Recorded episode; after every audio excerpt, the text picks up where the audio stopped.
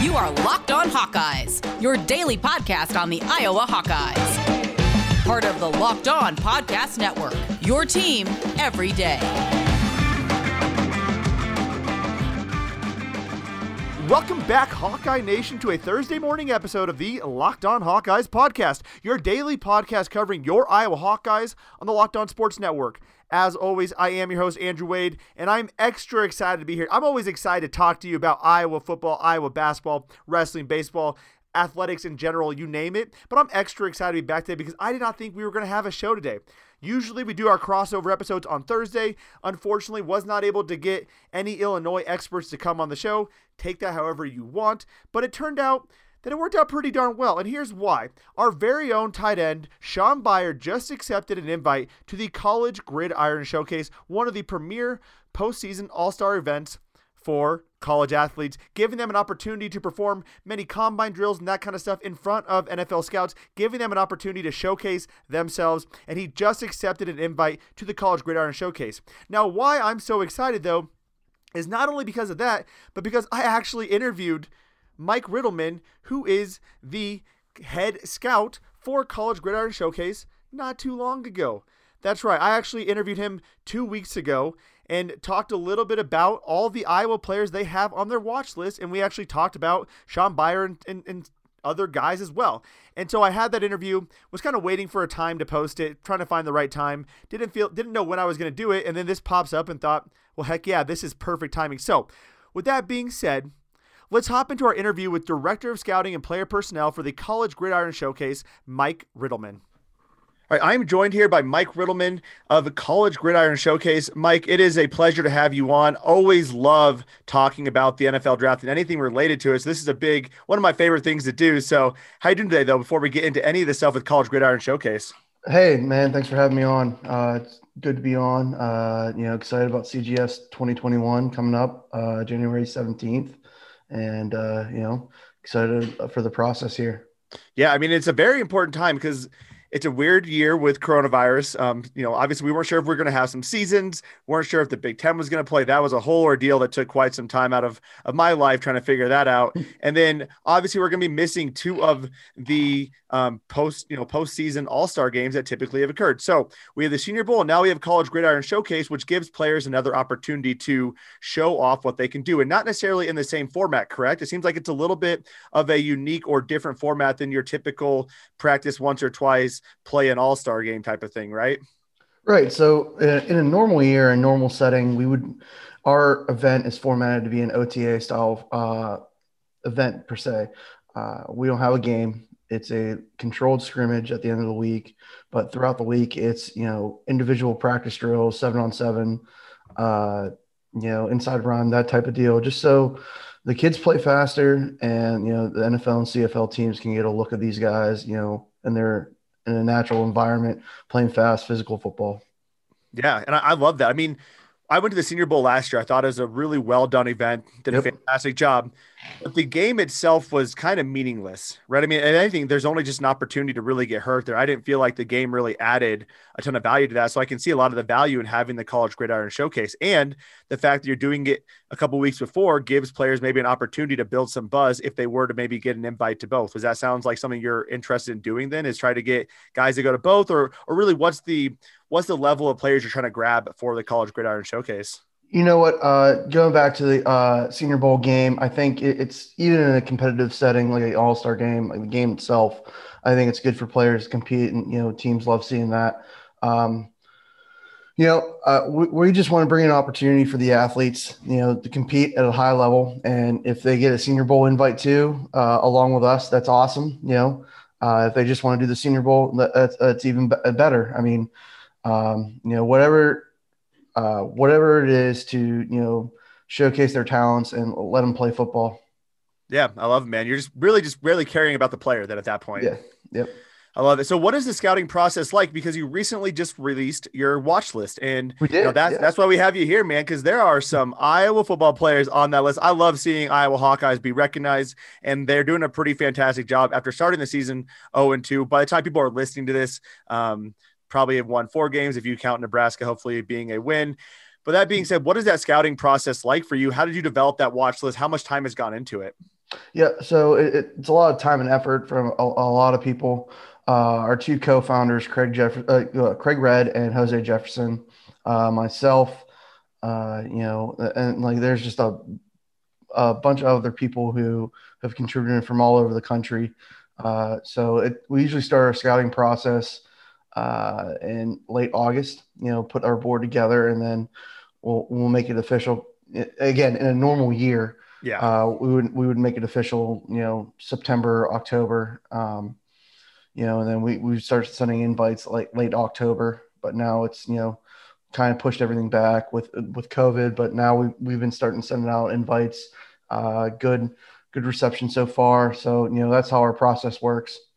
Yeah, and when do you expect to have that that group finalized? Or oh man, to be, to be, fair, I know it's going to kind of kind of be ongoing, but when would you like to have a a good sense of eighty to ninety percent of the participants? Uh, by Christmas. Uh, okay. I mean, really by Christmas or uh, the New Year. Um, usually we're the first week in January, but with COVID, everything we got pushed back to January 17th through the 21st. So it gives us a little bit extra time and cushion with that, just uh, making the roster, you know, with high class talent and, you know, for teams to partake and look at. Yeah, and so that you raise an interesting question there. Is Iowa? I feel like is one of those schools that maybe holds on to the invites. I know for the Senior Bowl they don't typically give them out until after the season. How does that work? If you want to finalize some of these things by December or by Christmas, you say, um, how does that work for some of these schools to maybe hold on to some of these invites until after the season? I mean, each each school is different. Uh, you know, we, we just want to present the opportunity to the kids. Um, you know whether they get the invite, or not right away. Uh, we usually we contact the kid personally sometimes, and uh, we try to get everything squared away. And you know, hopefully, like I said, hopefully by Christmas, uh, New Year's, we'll have the roster set. Absolutely, man. And so, real quick, before we get into the Iowa players, how did you get started in this, and what, why are you passionate about scouting and um, obviously the NFL draft process? Uh, yeah. So I came on as an intern in 2016, I want to say, you know, working my way up with CGS. And then I've been in my role as uh, director of player personnel and scouting for about, this will be year three. So it's, it's been a fun process and, you know, anything dealing with football, it's a great opportunity. And, you know, it, it's a process I love and, you know, I just want to see the kids succeed. Yeah, absolutely, man. I mean, you can tell that the big concern for you is not necessarily just the CGS, but just having these players have an opportunity to yeah. shine. Um, a lot of these players, some especially this year, don't have as many opportunities as they might have to have some really good tape or to have um, some big games. So it gives them even more of a chance to do so. Yep. All right, y'all, we are going to take a quick break from our conversation with Mike. I hope you're enjoying his insight into how they selected some of these prospects, at least from the watch list perspective, what he loves about some of these Iowa football players. But I do have a very important message for you because if you're anything like me, and I hope you can tell because I'm, I'm always very energetic, always on the go. I have a full time job. I do the podcast. I love Iowa athletics. I love covering it. Uh, I'm also I, I, love working out. I did an Ironman two years ago. I'm, I'm constantly on the go. And the reason why I tell you that is because sometimes when you're on the go that much, you just need to take a second and chill. Sometimes you just always go, go, go. Sometimes you just need to turn it off. Stop the nonstop hustle.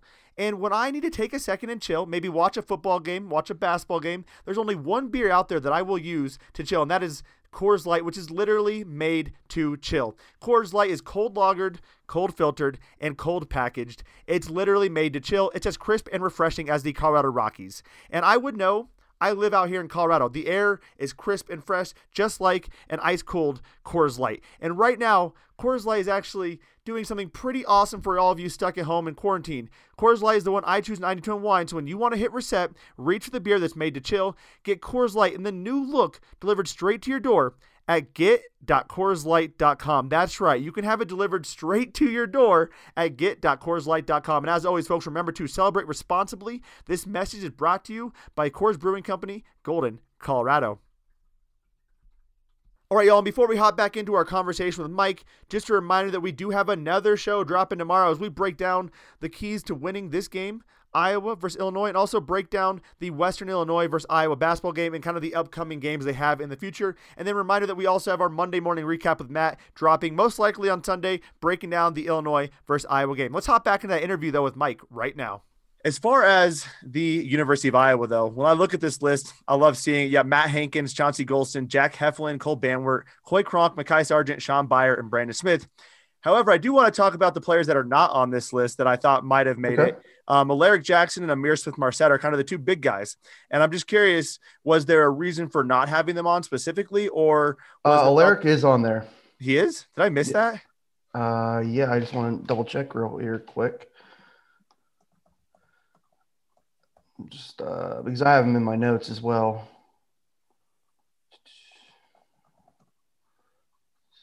Yep, he's on there. Um, Oh, then my, my bad. I missed that. What No, about no, Ihmir? is- no worries. okay, is Ihmir Smith-Marsette on there? Uh, he is not. I I didn't see that, but he, he's a hell of a player as well. Fair enough. All right. Well, then I'm wrong on one of those, and Ihmir Smith-Marsette is not on there. Um, as far as the guys that are on there, though, let's maybe start with Matt Hankins. Then, um, as a corner, have you had an opportunity to personally scout him, and kind of what are some of the things you see on tape from him? Uh, yeah. So six foot, one eighty. You know, good, uh, good ball skills and skills and awareness. Uh, you know, he's a Texas kid as well, and our events based in Fort Worth, Texas. Uh, had a big INT against, I think his own only INT against uh, Purdue this year. So, Yep. you know, active. You know, at, good experience there, and uh, you know, can play some football. Yeah. Um, and what about Chauncey Golston? I mean, he's the guy who's kind of flew under the radar on this Iowa. I mean, the last couple years, Iowa has graduated at least three defensive linemen the last two seasons. Um, so they're kind of usually running a little thin, but Chauncey Golston has been a role player in that defense for the last couple years and then started last year and this year. What do you see from Chauncey Golston? And, and real quick, before you get into that, I noticed one thing I wanted to get some confirmation from you on. Um, it seems like he's missing a few more tackles than you typically would see for a defensive end, but overall, getting some really good pressure, getting his hands up, that kind of thing. Yeah, I think he's a big, strong, athletic D lineman. Uh, the way he moves, he can move well in space. What I mean by that, you know, coming off the ball, he doesn't sit, trip, trip over his feet, whatnot. You know, good base and balance to him. Uh, good strike coming off the ball. Uh, just you know, an all-around good defensive end. 6'5", 270. Uh, had a big game against Michigan State. Uh, my notes here: two Yep. tackles for a loss, a sack and a half. So I mean, good production, and uh, you know, a key role, a key player on that Iowa defense. Absolutely. And moving along that defensive line, Jack Heflin, um, a transfer guy who is, you know, making his name be, you know, known after coming from Yeah. NIU. What are your thoughts on him? Yeah, so he was uh, big, strong, athletic defensive tackle, all conference winner at Northern Illinois. Uh, him and Matt Lauerbach, the Yep. D end, transferred over from Northern Illinois, another solid player. Um, uh, looking at my notes here, uh, athletic, strong at the point of attack, uh, two TFLs and a sack on the year. Um, you know, really was a, uh, a consistent presence at Northern Illinois as well. Definitely. So moving on to the other side of the ball, we have a couple offensive linemen here, Cole Banwart and Coy Cronk. Coy Cronk's a really interesting story Yeah. because he was a guy who was looked at as maybe a day two pick in the NFL going into his senior year at Indiana, destroys his ankle, um, misses the season, transfers to Iowa, and he's had a little bit of an interesting start at Iowa. Uh, it, it seems like he might not be fully healthy, still kind of getting acclimated back to the speed of the game. What do you see from him that makes you uh, feel like this is a promising prospect to still bring in, despite some of the um, issues he's kind of had the last year and a half? I mean, look, look at his resume at uh, Indiana, uh, 40 game starter, uh, freshman All American, you know, consistent player, Outland Trophy, uh, watch list guy, uh, you know, uh, strong, powerful athlete, you know, uh, you know, I, that's a, that's a resume that speaks for itself. So, I mean, just what, what he's built up and brought to Iowa, that, that's something to speak for itself. Yeah, and Cole Banwart's also dealt with some injury issues, and Mhm. and with Iowa interior offensive linemen, they're typically not regarded um, highly from a draft perspective. We see a lot of Iowa offensive linemen go in the late rounds of the draft, or even the you know be a priority free agent because they might not be the biggest guy, but they're typically pretty athletic. They understand pretty good fundamentals, but again, not usually the biggest guys. What do you see from Cole Banwart though? Um, he's had some injury plagued seasons, but has been a consistent player in this lineup for the last couple years. I mean, can, works well in a phone booth. Uh, comes off the ball, works well in tight spaces. Uh, like you said, you're you're a consistent Iowa offensive lineman. It's like a factory they produce down there. So, uh, you know, good awareness. You know, make some key blocks. Uh, you know, like I said, you know, Iowa. That's them in Wisconsin. That's just uh, you know a factory for a lineman. Yeah. And then another factory that Iowa kind of has going is tight ends. And we've seen this last year. Nate Wieting got an invite, uh, I believe, to the NFLPA Bowl. Uh, and not after not a very big productive season, but the fact that you're a tight end coming out of Iowa, I feel like it's just dumb not to do a second look at those guys. Shaun Beyer, a guy who has had a lot of potential, came in as an athlete slash wide receiver, moved over to tight end, has put together a pretty nice, some pretty nice film this year. Maybe not so much He's not as actively involved in the passing game, but has been Iowa's best run blocking tight end by far, which yep. can get you to the NFL. And then you also add the athleticism. He's done a pretty good job of making some some difficult catches this year, but again, not as actively involved. What do you see from Shaun Beyer, or is it really just it's a tight end from Iowa who's a senior who gets playing time? Um, they're probably pretty solid, and we got to bring him in. I mean, just the willingness to block. Uh, you know, he, like you said, he's uh, a consistent performer in run blocking in the run game. Uh, you know, when his number is called, make he can make contested catches. Uh, you know, just a solid all around player. Yeah, and then offensively, Mekhi Sargent he is often overlooked by Tyler Goodson, who is a phenomenal athlete and a, mm-hmm. great player on in his own right. But Mekhi Sargent is a very patient runner. He's not yep. the guy who's going to typically explode for 40, 50 yard runs. He's not the game breaker, but a guy like that who's patient, who's able to find the hole, who's able to fall forward, they, they can have a role in the NFL. We've seen it time and time again. These UDFA running backs come in and, you know, bust out a 100, 200 yard game if they can get the opportunity. Is that what you're seeing from Mekhi Sargent? All right, y'all, before we return for, for segment number three of our interview with Mike, I do have a very important announcement for you because if you love the Locked On Hawkeyes, you got to check out some of the other great stuff we're doing across the network. So if you're looking for a Sunday pregame show that talks about every game and every team in depth, check out the Locked On NFL Sunday show live every Sunday morning at 11 a.m. Eastern Time. No sketches, no celebrity cameos, no fluff, just football every Sunday morning with my guys, Cody Rourke and Ross Jackson. Believe me, these guys are two of the best in the biz. So follow and subscribe to Locked On Live on Twitter, Facebook, Twitch, and YouTube. And don't forget to turn on your notifications and be notified when the show goes live every Sunday morning at 11 a.m. Eastern Time. Let's hop back into that show with Mike Riddleman right now. Yeah, good, consistent runner. Uh, shows good vision, waits for blocks to set up in front of him. Uh, you know, 309 yards rushing this year with six touchdowns. So good production right there. You know, has good been a good complimentary back his time in Iowa. So, you know, good production out of him so far.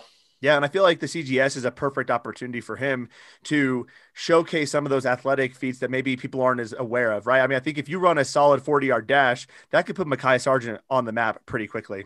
Yep. No, so I, then, I agree with you.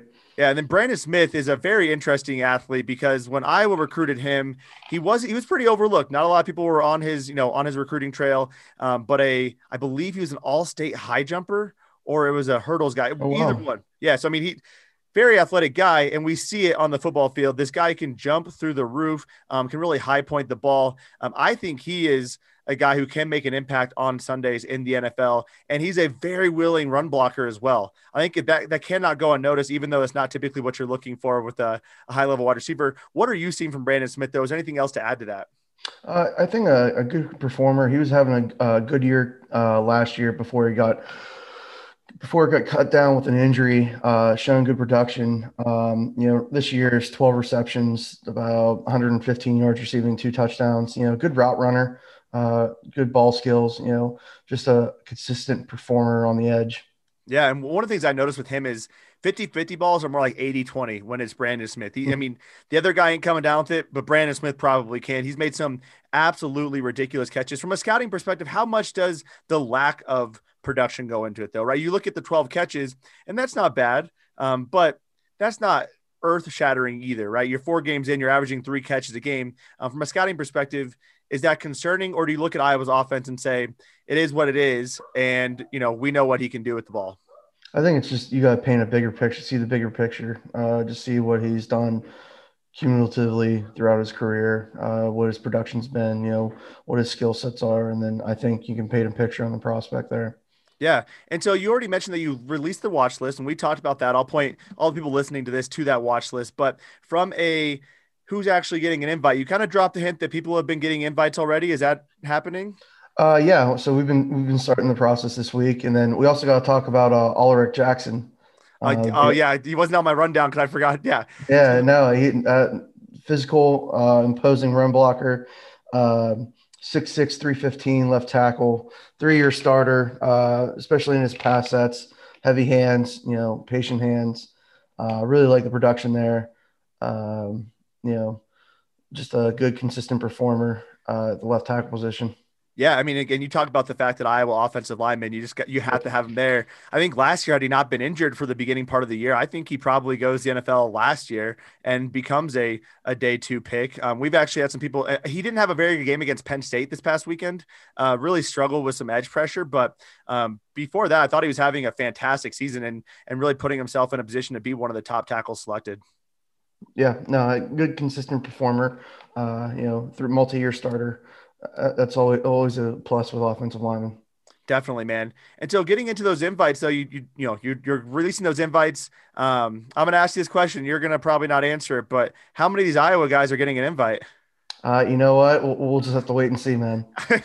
I do. I, I figured you're going to say that. Um, and so, with coronavirus, obviously, you want to be able to have scouts there. You want to potentially be able to have media there. Um, I know you just had a fantastic partnership you just did with the Brawl Network. Mm-hmm. Um, but what is the plan this year for media to be able to attend? If I wanted to come down and watch these guys and possibly interview them, um, is that possible? What does that process look like?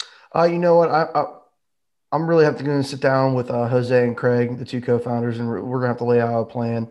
Uh, we will have testing there for COVID uh, for the players and and our staff, and you know NFL teams are per- permitted to come and watch, and so we're, we're gonna be social distancing, uh, mask be worn, you know, just making sure all the protocols will be handled. Uh, we won't it won't be anything contact, uh, a lot of individual drills, so that the teams can see how the player moves and uh, so you know a lot a lot of details still minor details still need to be ironed out but you know uh, i'm really excited for this year's event.